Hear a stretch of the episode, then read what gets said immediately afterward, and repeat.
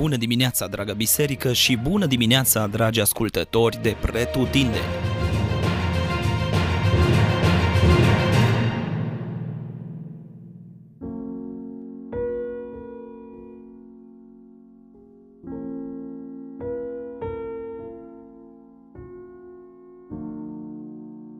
Hristos a înviat. Spun asta pentru că în România și în țările majoritar ortodoxe astăzi se sărbătorește învierea Domnului nostru Isus Hristos. Mă întrebam adesea în copilărie de ce sărbătorim Paștele de două ori, deși în final mă bucuram că primeam liber de două ori de la școală, însă când am crescut un pic mai mare și cred că fiecare dintre noi am realizat asta pe parcursul vieții noastre de credință, am înțeles că pentru un creștin învierea Domnului Isus se sărbătorește zilnic.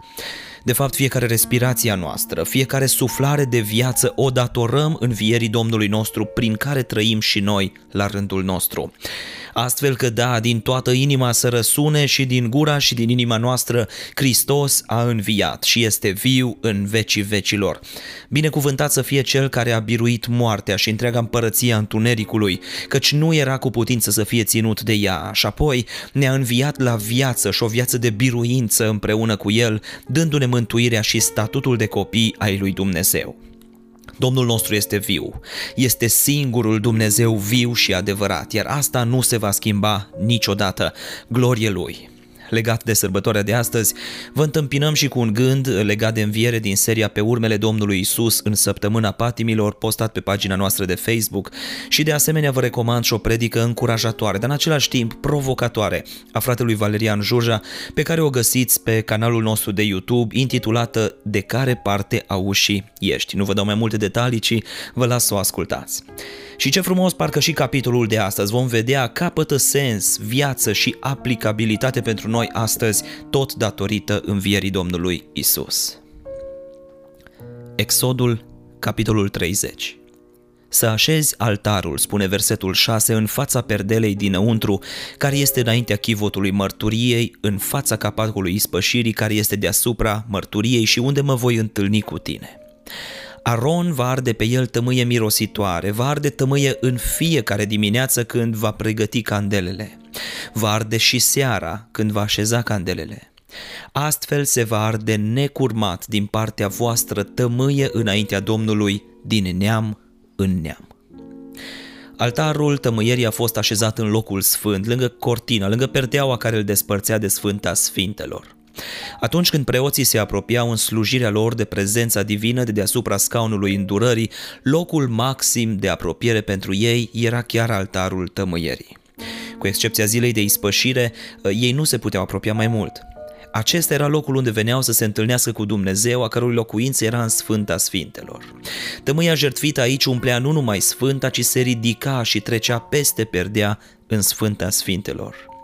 Tămâia era o jertfă scumpă și un semn caracteristic de recunoaștere a divinității, ne spune în Maleahi 1, iar cuvântul are două înțelesuri, se referă atât la substanța folosită pentru ars, cât și la mirosul aromat care este produs.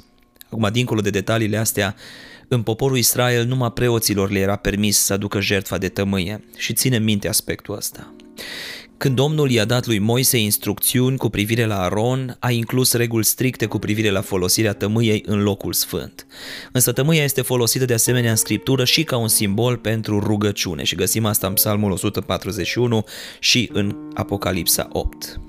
Astfel că aici, imaginea asta a tămâiei arse necurmat, mai specific în mod constant, de două ori pe zi, la orele de rugăciune de dimineață și de seară, vorbește pe de o parte despre mijlocirea continuă, constantă de care poporul avea nevoie și în același timp despre o viață de rugăciune constantă la care și Domnul Isus își îndemna ucenicii în Luca 18 cu 1, iar apoi în aceeași idee Pavel vorbește despre o viață de rugăciune constantă, îndemnând credincioșii să se roage neîncetat în 1 Tesaloniceni 5 cu 17. Apoi a venit un alt înger, găsim scris și în Apocalipsa 8, care s-a oprit în fața altarului cu o cadelniță de aur. I s-a dat tămâie multă ca să o aducă împreună cu rugăciunile tuturor sfinților pe altarul de aur care este înaintea scaunului de domnie. Și acum vestea bună, că astăzi în loc de tămâie avem o ancoră a sufletului, o nădejde tare și neclintită care pătrunde dincolo de perdeaua din lăuntru templului, unde Isus a intrat pentru noi ca înainte mergător când a fost făcut mare preot în veac, după rânduiala lui Melchisedec. Mijlocirea aceasta continuă nu o mai face astăzi un preot uman prin arderea de tămâie dimineața și seara, ci Isus Hristos care trăiește pururi ca să mijlocească pentru noi și care este singurul care poate mântui în mod desăvârșit.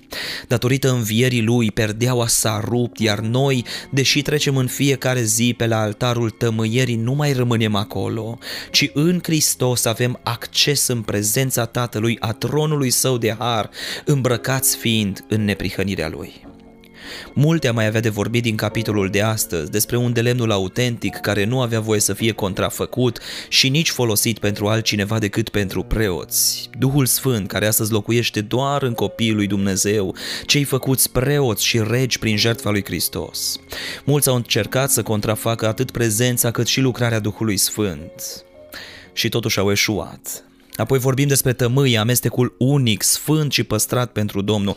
Dar aștept cu nerăbdare pe grupul de devoțional gândurile voastre. Până mâine, când ne vom reauzi cu ajutorul Domnului, rămâi binecuvântată, dragă biserică, și toți cei ce ne ascultați de pretutindeni.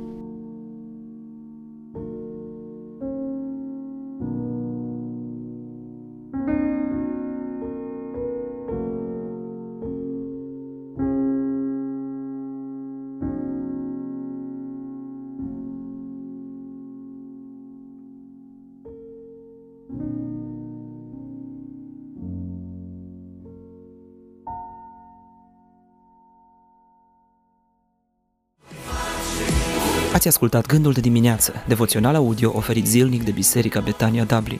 Dacă v-a fost de folos și pentru a accesa mai multe resurse, vă așteptăm să ne vizitați pe platformele online. Dumnezeu să vă binecuvinteze!